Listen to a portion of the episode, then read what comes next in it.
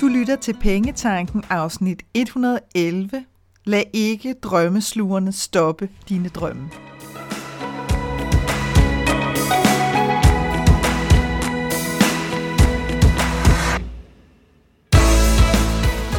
Velkommen til Pengetanken. Jeg hedder Karina Svensen.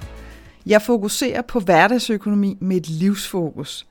Når du forstår dine følelser for dine penge og dine tankemønstre omkring din økonomi, så har du direkte adgang til det liv, som du ønsker at leve. Lad os komme i gang. Dagens afsnit er inspireret af et emne, som er en del af mit nye foredrag Sæt pris på dine drømme og få dem opfyldt. Det handler om det, som jeg kalder drømmeslugerne. Og drømmeslugerne, det er dem, som hakker din drøm i tusind stykker, lige efter at du har siddet med sådan helt blankpolerede øjne og begejstret fortalt om den. Det er også dem, der får dig til at give op allerede inden du aktivt er gået i gang med at forfølge din drøm. Men selv drømmeslugerne er bare mennesker med deres egne udfordringer og begrænsninger. Så i dagens afsnit, der lærer jeg dig, hvordan du undgår, at andre stopper dine drømme. Når din drøm er helt ny, så prøv at betragte den som sådan en lille spire, lille bitte spire. Den er lige begyndt at prikke op af jorden, som du skal værne om og vande, sådan så at den kan vokse sig stor og stærk. Stor, fordi at det rent faktisk betyder, at du går efter den, og med al sandsynlighed også får din drøm opfyldt, eller en eller anden variation af den. Og stærk, fordi at den skal simpelthen være i stand til at modstå al verdens modstand fra omverdenen. Og det er præcis det, som jeg kommer til at tale med dig om i dag, fordi der er masser af det derude. Og hvorfor er der det? Det skal jeg også nok tage dig igennem, sådan, så du måske lidt bedre forstår, hvad er det egentlig, der sker, når du render ind i sådan en drømmeslure, hvor du ligger sådan halvt mentalt og følelsesmæssigt forslået bagefter og tænker, hvad var det også, jeg tænkte på med den drøm? Derfor så er det også så vigtigt, hvis du netop har det her billede i hovedet af den her lille spire, at du holder din drøm for dig selv.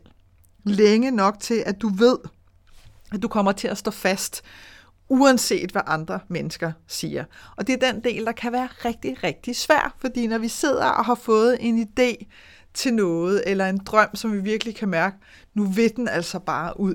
Og det kan være en, som er kommet til dig for ganske nylig, det kan også være en, du har haft i overvis, men hvor den ligesom virkelig, virkelig banker på nu, så er det jo helt naturligt for os, at vi har lyst til at dele det her med andre. Øh, specielt fordi vi jo selv kan mærke, ah, hvor bliver det spændende. Øh, og når så du render ind i sådan den ene verbale øre til efter den anden, så kan det altså være svært at holde fast i, at det her er stadigvæk verdens bedste idé for mig, så uanset hvad I alle sammen siger, så gør jeg det alligevel. Det er bare svært for os mennesker at have så meget tiltro. Og det er det, fordi du gør det for tidligt. Du gør det simpelthen i den spæde, spæde start. Hvis du er heldig, så har du nogen i dine omgivelser, som er i stand til at hjælpe dig med at holde den her spire i live. Det vil sige, de er villige til at tale med dig om det, uden at fordømme det, og uden at de begynder at forholde sig til, om de selv personligt synes, at det var noget, som de ville have lyst til at opleve eller ej. Men simpelthen nogen, som kan hæppe dig på vej, øh, og ligesom skubbe dig øh, hen ad vejen, for at du holder dig i gang. Det er bare ikke os alle sammen, som har sådan nogle mennesker omkring sig. Jeg har ikke altid haft sådan nogle mennesker omkring mig.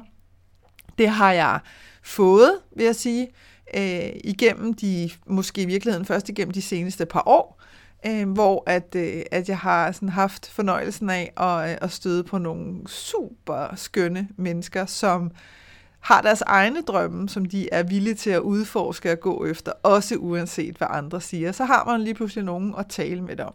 Men hvis ikke du har det, så er det altså ikke undskyldning nok til at lade være med at gå efter det. Så er det bare at vide, prøv lige at høre, det her, det er altså en opgave, jeg har for mig selv. Og nu får jeg bare lige sådan et billede, som jeg har lyst til at dele med dig af, at du jo heller ikke forventer, at der kommer andre mennesker hjem til dig hver aften og hver morgen for at børste dine tænder. Men du ved godt, at det er en god idé at børste tænder, både fordi ellers så får du virkelig dårlig ånden, og du risikerer så også at få virkelig dårlige tænder. Så det giver sådan ret god mening, at du ligesom holder den rutine i live. Og det samme gælder, når det er, at du går efter din drøm. Lad være med at forvent, at andre skal, skal sådan komme og gøde den og støtte op om den. Hvis de er der, skønt, men ellers keep going. Jeg har simpelthen ikke tal på, hvor mange gange, at jeg har talt med folk, som havde en idé, og en virkelig god en. Altså, ikke bare sådan en, hvor man tænker, ja, okay, men, men, men en, hvor jeg også virkelig selv tænkte, wow, det er del med en god idé. Og så gav de op. De gav simpelthen op, inden at de overhovedet kom i gang, fordi nu havde de så talt med x antal mennesker, og der var bare en overvejende stor del af dem, som sagde, at det er verdens dårligste idé. Det synes vi virkelig, at du skal lade være med. Og så var den bare ikke længere. Igen og igen og igen har jeg set det der. Øhm, faktisk vil jeg nærmest våge den påstand, i hvert fald af dem, som jeg har talt med, at der er flere, der har givet op, end folk, som har forfulgt deres drømme. Og det er jo super ærgerligt, fordi som jeg også øh, er ret sikker på, at jeg har sagt i et øh, tidligere afsnit, eller også så er det bare noget, jeg har sagt rigtig mange gange på min foredrag her, som jeg er rundt og holde nu, så er så opfatter jeg og ser jeg virkelig drømmen som sådan gnisten i vores liv. Det, som adskiller sig fra, fra hverdagen. Og hverdagen behøver på ingen måde at være dårlig overhovedet, men det er altså de her peaks, som gør, at, at vi får skabt noget ganske særligt i vores liv. Så når vi giver op på det, så risikerer vi at blive meget, meget kede af det, desværre ofte også deprimeret. Øh, nogle går så langsomt til at blive bitre og lettere aggressive, øh, eller lettere aggressive, fordi at de bliver frustreret. Og det er det, der sker, det er, at når vi bliver ved med øh, og få de der bobler inde i os, som siger, kunne det ikke være fantastisk, at, og vi så hele tiden skal prikke hul på dem, væk med dig, væk med dig, væk med dig, så er det altså svært at sidde og være et, et fuldstændig begejstret livsstykke af menneske, øh, efter at have punkteret alt inden i os. Og det er det, det, det billede, jeg virkelig gerne vil have, at du tager med dig, det er, lad nu være med at punktere dig selv, søde ven, for pokker. Altså, du har al mulighed for at gå efter det, som du kan mærke, at det her, det er virkelig en drøm, jeg gerne vil have til at gå i opfyldelse. Du har alle muligheder. Og det kan godt være, at du sidder nu og tænker, I have no fucking idea, hvordan det her det skal komme til at udspille sig. Nej, det er også helt fair. Det kan jeg love dig for, at jeg heller ikke har haft med afsindig meget af det, jeg er gået efter. Men jeg har været villig til at sige, jeg vil rigtig gerne det her. Jeg ved ikke hvordan, men nu tager jeg første skridt. Og når jeg har taget det skridt, så tager jeg det næste. Og det er i virkeligheden det, det hele handler om. Hvis jeg skal give dig nogle eksempler fra mit eget liv på, øh, hvad andre mennesker har sagt øh, til nogle af de ting, som jeg har valgt at, at, at holde fast i, fordi at det var en drøm. Så lad mig bare lige give dig et, et par få eksempler her. For eksempel, da jeg tog til Paris som 18-årig, der var der, altså jeg kan overhovedet ikke, øh, fordi det ville tage adskillige podcastafsnit at remse op, hvad folk prøvede at, eller sagde, de prøvede ikke engang at sige det, de sagde det, men for at prøve at holde mig hjemme. Bare for at nævne et par få. Det ville være fuldstændig vanvittigt at tage afsted. Du kender jo ikke nogen. Øh, du har ikke engang et job dernede. Hvad hvis der sker noget? Kan du overhovedet tale sproget godt nok? Det er fint nok, du har haft det i folk eller i handelsskolen, men altså, hallo, altså forstår du overhovedet, hvad de siger? Og en stor pærevælling kørte det her i. Da jeg startede eget firma for første gang, det har jeg gjort et par omgange, så var der også den her, hvad nu hvis ikke det går? Hvad nu hvis ikke du får nogle kunder? Hvad nu hvis det hele går galt? Masser af frygtstyrede udtalelser, som alt i alt bare opsummerede sig til, at du fuldstændig fløjtende vanvittig. Hvad havde du forestillet dig?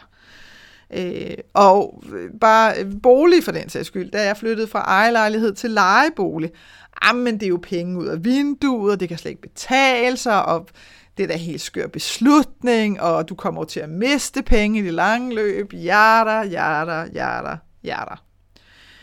Det som jeg gerne vil have, at du skal huske omkring de her drømmesluger, det er, de er også bare mennesker med deres egen frygt overbevisninger. Det er altså ikke øh, særlige guder eller orakler, som har adgang til sådan en krystalkugle fra fremtiden, som du som den eneste simpelthen bare ikke har opdaget. De er ikke i stand til at forudse, hvordan at dit liv kommer til at udspille sig. Overhovedet. Det her er deres mening, deres holdning, deres frygt. That's all. Altså virkelig. Så det at komme til at tillægge det så uendelig meget værdi, så meget værdi, at du måske ovenikøbet har tænkt dig at stoppe med at gå efter det, du drømmer om. Det vil være fuldstændig håbløst, fordi de er bare mennesker. Fuldstændig ligesom dig. Grunden til, at, at de her drømmesluger, som jeg vælger at kalde dem, det er bare fordi, det er sådan et godt billede for mig, øh, og jeg er udpræget visuel. Men grunden til, at de allerhelst vil stoppe dig, er mangfoldige, men lad mig give dig et par stykker her. For det første, så så har I en eller anden form for fællesskab. Og måske har det fællesskab ovenikøbet noget at gøre med, at I kan sidde og tale om alt det, I godt kunne tænke jer, og ingen af jer gør noget ved det. Det kan jo lyde skørt, at det skulle være rart at være i, men det kan faktisk være betryggende øh, for andre mennesker, fordi fint nok, så gør du det heller ikke, så behøver jeg heller ikke at gøre det. Når du så bryder den uskrevne regel, der måske har været i jeres øh, venskab, som hedder, nej, nu gør jeg det sgu. Nu bryder jeg ud. Nu har jeg faktisk tænkt mig at gå efter det. Så er det virkelig sådan et brud øh, på sådan en, øh, en pagt nærmest. Det vil være sådan, som nogen af, af dine nærmeste kan føle det. Det, det. det kan nærmest føles som om, at du forråder dem. Og derfor så er deres reaktioner også meget tit meget voldsomme. Altså retorikken, de ord, de bruger, kan virkelig være sådan, hvad havde du forestillet Det kan du da ikke. Hvorfor skulle du kunne det? At nogle mennesker, bla bla, altså virkelig kan, kan finde på at give den gas på den konto. Noget andet er jo også, at det jo bliver et spejl op imod dem selv. Jamen, hvad så med deres drømme? Hvis du begynder at gå efter dine, betyder det så, at jeg i virkeligheden også kunne gå efter mine? Og hvad hvis jeg ikke tør det? Og det, altså, undskyld, udtrykket, fandme også irriterende ikke? at blive spejlet på. Det, det gør dig virkelig, virkelig ondt.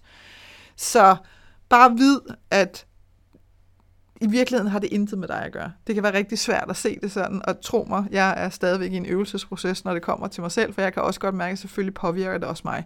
Men, men virkelig prøv at se, om du ikke kan se dem som et helt almindeligt, sårbart menneske, som måske i virkeligheden bare er skide bange.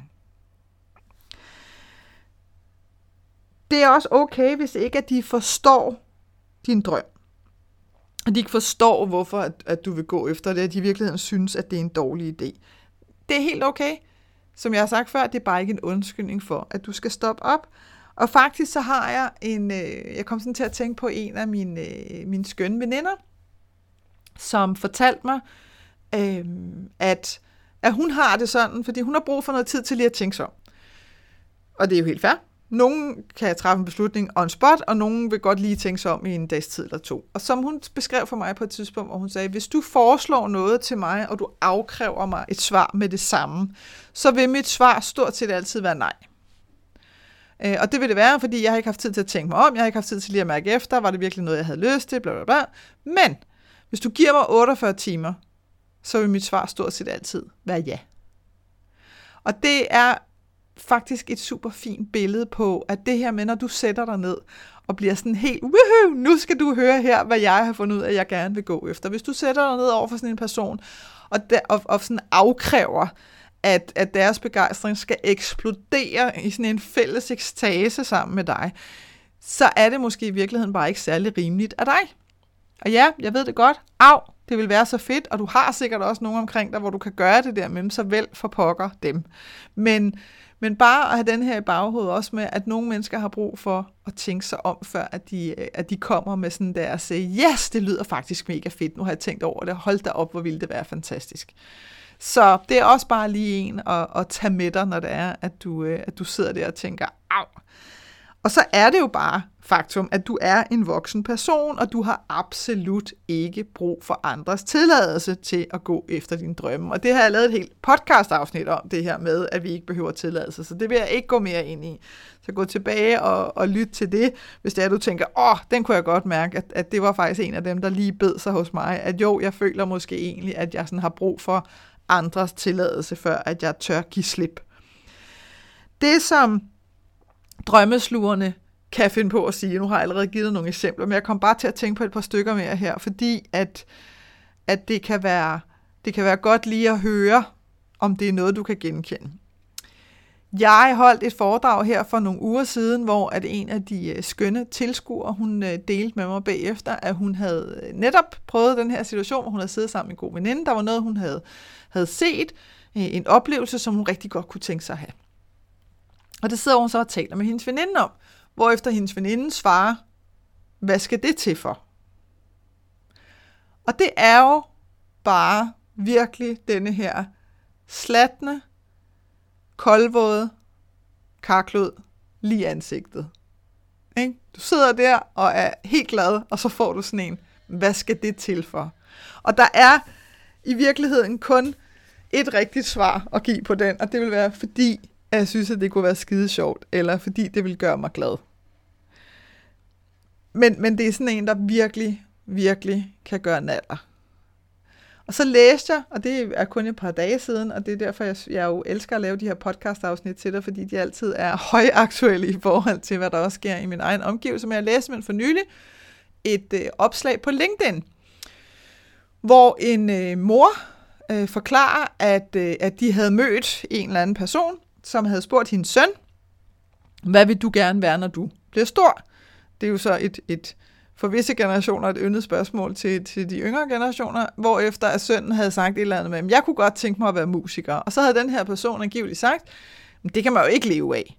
Hvorefter at, at hun som mor ligesom havde følt trang til at, at afbryde og sige, wow, kunne vi prøve lige at lade ham have sin drømme for sig selv, uden at sådan prøve at dømme dem. Og jeg kan virkelig godt forstå hende. Fordi det hun faktisk gør, det er, at at hun er med til at hjælpe hendes søn med at bevare den her drøm. Og det er jo ikke, hvis vi, hvis vi bare lige prøver at tage den ene, det er jo ikke rigtigt. Det er jo ikke rigtigt, at man ikke kan leve af at være musiker.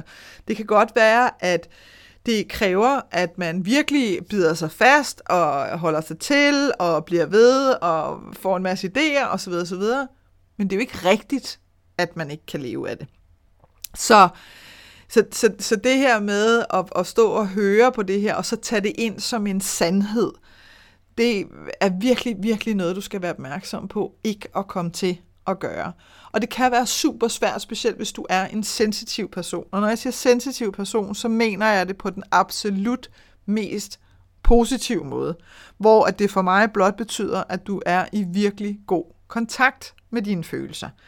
Men det, der også bare tit sker, for sensitive personer, det er, at vi også er meget følsomme over for andres meninger. Om alt muligt omkring os, men især om vores drømme, fordi det er de her, som sagt, de her små, sarte spiger, de her små bitte bobler, som, som vi alle sammen har inde i os. Men, men hvis der så er bare ganske få, der netop siger, og lige træder på den, og lige sætter tommelfingeren på, jamen hvis du så er øh, sensitiv, så kan det virkelig føles meget, meget voldsomt. Så pas på med at, at lade dig, hvad skal man sige, lad dig oversvømme med andre menneskers skalle, når det er, at det kommer til dine drømme. Og så er vi lidt tilbage til det her med, hvem er det egentlig, du deler det med, og hvor tidligt deler du den. Og så fik jeg sådan lyst til at, at samle lidt inspiration fra andre øh, mennesker, som virkelig har tur tro på deres drømme. Nelson Mandela har for eksempel sagt, It always seems impossible until it's done. Og prøv lige at tænke på den. Altså, hvor mange eksempler er der ikke på det? Bare tænk dig, flyvemaskinen, rumraketten, øh, en, en helt mere nede på jorden, som jeg faktisk også tror, jeg har nævnt før, men lad mig bare tage den kort igen. Robert Ballinger, der løber den her 4-minute mile, altså en mile på under 4 minutter, hvor man har sagt, det kan overhovedet ikke lade sig gøre. Der var sågar på et tidspunkt, hvor man troede, at biler, der kørte over x antal kilometer i timen, som er ingenting i forhold til, hvad vi kan køre i dag, jamen så troede man simpelthen, at det kunne kroppen ikke holde til. Så der har været masser af overbevisninger. Så den her, it's, it always seems impossible until it's done, den synes jeg er så fin at have med os. Napoleon Bonaparte skulle angiveligt have sagt, Impossible is a word to be found only in the dictionary of fools. Og ja, det kan jeg sgu egentlig godt relatere til. Altså, hvad, hvad skal vi overhovedet bruge det ord til i forhold til vores drømme? Umuligt. Fordi, hvad er det for en skala, vi vurderer det ud fra? Hvem er det, Som sagt, hvem er det, der kan kigge ud i din fremtid og så sige, ved du hvad, jeg kan se ud her, at det der, det kommer simpelthen aldrig til at ske. Det er der jo ikke nogen, der kan. Theodore Roosevelt skulle have sagt, believe you can, and you're halfway there. Og den synes jeg også er rigtig fin, fordi det er klart, at hvis du har en drøm, og så du allerede fra starten nærmest dømmer den ude og tænker, at det kan jeg definitivt ikke, så vil du på fuldstændig ubevidst plan komme til at destruere enhver form for positiv handling, du måtte foretage dig, fordi det bliver det her selvopfyldende profeti. Så hvis du kan hvis du kan tro på, at det her, det tror jeg faktisk på godt kan lade sig gøre. Og så er det okay at flette ind i den sætning. Jeg har ingen idé om, hvordan. Men jeg ved, at det kan lade sig gøre. Tro mig, så skal du nok få indstillet dit fokus på alverdens mulige løsninger og handlinger, som kan bringe dig tættere og tættere og tættere på opfyldelsen af din drøm. Og så er der jo den kære Walt Disney. All our dreams can come true if we have the courage to pursue them. Og denne her, den er virkelig afgørende. Jeg har faktisk så sent som i dag talt med en, øh, en super skøn kvinde, som også modigt bare ræser der ud af. Og det er det her med at være konsekvent og holde fast og blive ved. Og så kan det godt være, at man tænker, uh, det var altså lige, uh, det var en mavepuster det der, det havde jeg godt nok ikke lige regnet med. Nej, men så finder vi en anden vej rundt om, og så bliver vi ved. Så hvis du bliver ved og ved og ved med at gå efter det, tro mig, så skal du nok komme i mål. Det kan godt være, at det er en vej, hvor du tænker, wow, det havde jeg aldrig forestillet mig. Det kan godt være, at det er på en tidslinje, hvor du tænker, wow, jeg havde ikke troet, det ville tage så lang tid. Basalt set er det vel også fløjtende ligegyldigt. Ikke? Det er vel ikke tiden, der er afgørende. Det er vel det, at du giver dig selv lov til at forfølge noget, som du kan mærke virkelig føles rigtigt for dig, og så giver dig selv muligheden for at have den her oplevelse af at, at gå igennem de her sådan virtuelle porte, har jeg næsten lyst til at kalde det, når, når din drøm så smelter sammen med virkeligheden og dermed går i opfyldelse. Du har ingen idé om, hvad opfyldelsen af din drøm kan få af betydning for resten af dit liv. Altså hvad den her ene drøm kan føre med sig. Og lad mig prøve at give dig bare et enkelt eksempel fra mit eget liv på det, fordi det er, det er så, øh, så fantastisk at få sat nogle perspektiver på nogle gange, hvor man sådan kan tænke, wow, ja okay, det kan jeg faktisk godt se. Og vi kan altid først se det bagud. Det er mega irriterende. Men så lad os bruge vores fortid som inspiration. Så mit eksempel ville for eksempel være min beslutning om at tage til Paris. Og grunden til, at jeg nævner den så tit, det er, fordi det er så mangefacetteret en oplevelse. For det første, så var jeg 18, øh, og havde aldrig nogensinde været hjemmefra i længere tid. Og det var ikke, fordi jeg sådan hang på mine forældre, men jeg boede bare i en relativt lille by, og der rejser man altså ikke sådan til udlandet i ny og næ. Øh, og jeg tror faktisk i virkeligheden, den, øh, den længste periode, hvor jeg sådan havde været væk fra mine forældre, det var, da de tog på sommerferie, og nu kan jeg ikke huske, om det var 14 dage eller 3 uger, men det var i hvert fald minimum 14 dage, hvor jeg valgte at sige, at jeg bliver hjemme i huset. Og det var, det var fantastisk, men det er sådan en helt anden historie. Men, øh, men ellers så var det sådan første gang, at jeg stod på egen hånd. Det var også første gang, at jeg tog til et land, hvor, yes, yes, jeg havde da haft fransk i, i handelsskolen, og jeg var også rigtig god til det, men det er bare noget andet, når man står nede på gaderne. Og der taler vi altså på det tidspunkt i hvert fald om et Frankrig, hvor at franskmændene absolut ikke talte engelsk. Så der var ligesom no way around it. Altså du var simpelthen nødt til at blive ved. Og det der med at stå og træde sig selv over tæerne og synes, det var pinligt, ja, så kunne du stå og træde dig selv over tæerne dagen lang, så kom du simpelthen ikke nogen vejen. Så, så, så der var masser af, af bare de indledende oplevelser. Hvis ikke jeg var taget afsted til Paris, hvis ikke jeg havde holdt fast i den drøm, Øh, og jeg havde hørt efter alle de mennesker i min nærmeste, tætteste omgangskreds og familie, som virkelig prøvede at få mig overtalt til at blive hjemme, jamen så havde jeg ikke haft mod til at flytte alene til København, da jeg kom hjem. Altså på det tidspunkt, da jeg kommer tilbage efter de lille års tid, jeg var dernede, der, skulle der, der, der var min risikovillighed så stor, at jeg nærmest ikke, altså hvis du havde sagt til mig der, hvad siger du til at flytte til Japan, jamen så havde det været sådan lidt, jamen så gør vi det. Altså, whatever. Fordi der havde jeg ligesom været igennem den der kæmpe udvikling af ufattelig meget hjemmeved, følte mig meget, meget ensom, har sikkert også været, øh, haft en mindre depression og alt muligt andet undervejs, fordi det der med at føle sig helt alene i verden, og så skulle træde ud og ind i verden igen, og være sammen med andre mennesker, og finde ud af, hvem er jeg hernede som 18-årig i Paris, hvilken person er jeg nu, det var på alle måder vildt.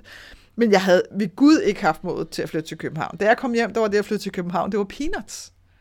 Og igen der skulle jeg jo konfronteres fra mine venner, var sådan, København, flytter til København, du kender jo ikke nogen ind i København, hvad har du forestillet dig? Og jeg kan huske, det kan jeg huske, det var jeg virkelig tænkt, er I, er I fuldstændig sindssygt? Det er, jo, altså, det er jo bare København, altså det er en by, der ligger 50 km væk, slap dog af.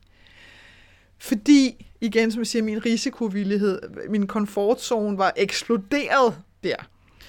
Øh, jeg havde bestemt heller ikke haft det samme mod og den samme lethed ved at skifte job imellem alle mulige brancher.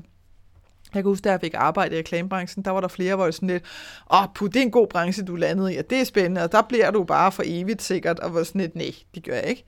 Øh, og det, gav, det har aldrig rigtig givet mening for mig på den måde at skabe karriere inden for en eller anden bestemt branche. Jeg havde definitivt ikke haft mod til at starte eget firma, som jeg har gjort flere gange, og jeg havde definitivt slet, slet ikke haft mod til at starte virksomhed efter, at min første virksomhed øh, skaffede mig en gedin skattegæld på, på nakken. Altså der ville jeg bare have lagt mig ned og sagt tak for den her gang. Det var også helt crazy, at jeg skulle gøre det. Men fordi jeg havde den her referenceoplevelse for Paris, og, og, og på det tidspunkt, der kan jeg love det, det var ikke engang noget, jeg tænkte over hang sådan sammen. Det er faktisk først noget, at at jeg har tænkt over for nylig, fordi nogle af de her oplevelser fra Paris ligesom er kommet op igen for mit indre øje. Måske for at, at minde mig om, hvad det er, at, at jeg har gang i nu, og min næste niveau, det kan sagtens være.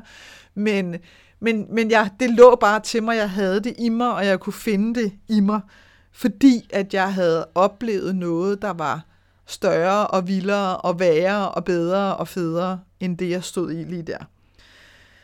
Jeg vil heller ikke have tur vælge mig og min mening til igen og igen og igen, selvom at det kunne føles som om alle andre sagde det modsatte. Så det der med at holde fast i, hvad der føltes rigtigt for mig, det ville have været svært for mig at, at holde fast i, fordi at jeg jo ikke ville have, have oplevet det på så stort et plan, som jeg gjorde i Paris.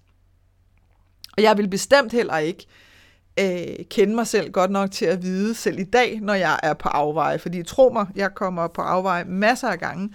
Men det, der er forskellen for mig nu, det er, at jeg meget hurtigere opdager, åh, oh, nu er du i gang med det der. Og det kan øh, meget ofte handle om penge.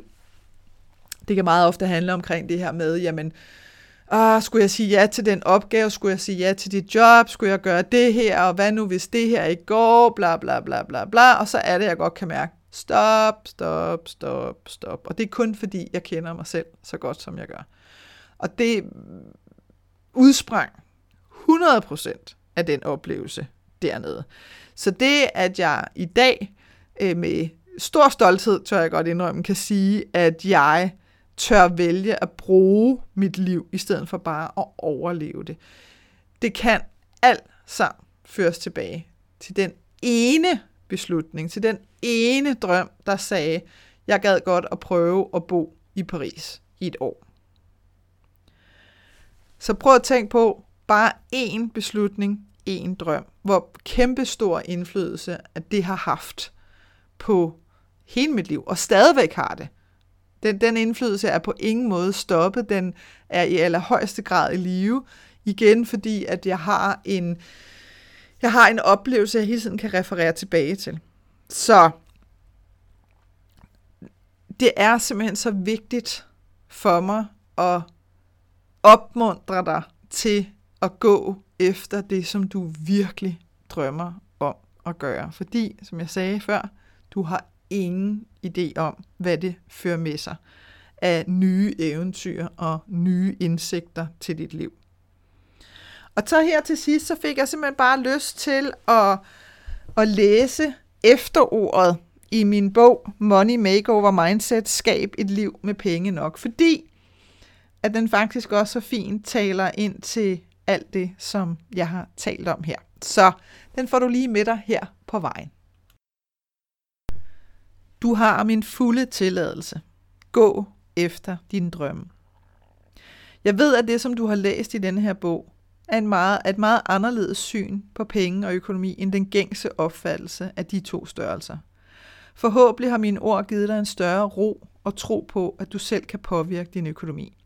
Og givet dig modet på at gå efter dine drømme.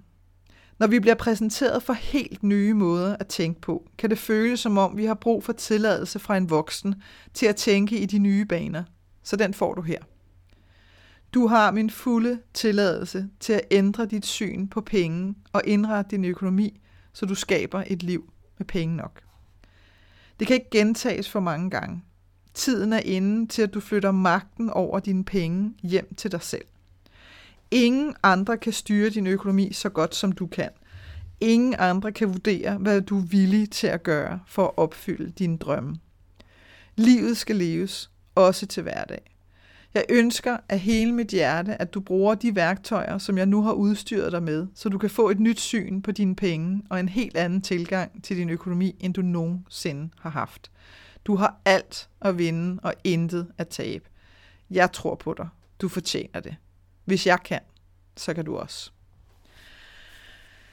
Og til sidst, til aller, aller sidst, så har jeg bare lyst til at sige til dig, at hvis at du kan mærke, ah, jeg er del med klar, altså, jeg, jeg er sgu klar til at sætte min drømme først, og jeg vil gerne have noget inspiration til, hvordan at, at det kan balancere med din økonomi. Så kom med til et af mine foredrag. Det er ved at være sidste udkald, hvis du vil have et foredrag eller deltage på et foredrag her i år. Og hvem ved, hvordan næste år ser ud på foredrag? No idea. Men i år, der er november altså sidste chance hvor at der stadigvæk er mulighed for at komme med til foredrag i følgende byer. Der er Holbæk, Roskilde, Greve og Odense. Og til alle jeres skønne mennesker i Jylland, jeg må beklage, jyderne har været øh, sådan backed up med backlog fra, fra coronatiden, så de har simpelthen været stopfyldt med foredrag. Så øh, hvis det er, at du tænker, ej, jeg vil altså med, så lav en tur ud af det, og dam til Odense. Det, er, det vil være skønt at se dig. Men som sagt, øh, sidste chance for foredrag i år, det er altså til november. Og der kan du gå ind på min hjemmeside, www.kenddinepenge.dk under shop, og så kan du få direkte adgang til de forskellige byer og købe dine billetter derinde. Det kunne være rasende hyggeligt at se dig. Jeg håber, at det her afsnit fra Pengetanken har været med til at inspirere dig til at skabe et liv for dig selv med penge nok til det, som du ønsker dig. Og hvis du tænker, at nu skal der ske noget, så gå ind på min hjemmeside www.kenddinepenge.dk og se, hvad dit næste skridt skal være. Vi høres ved.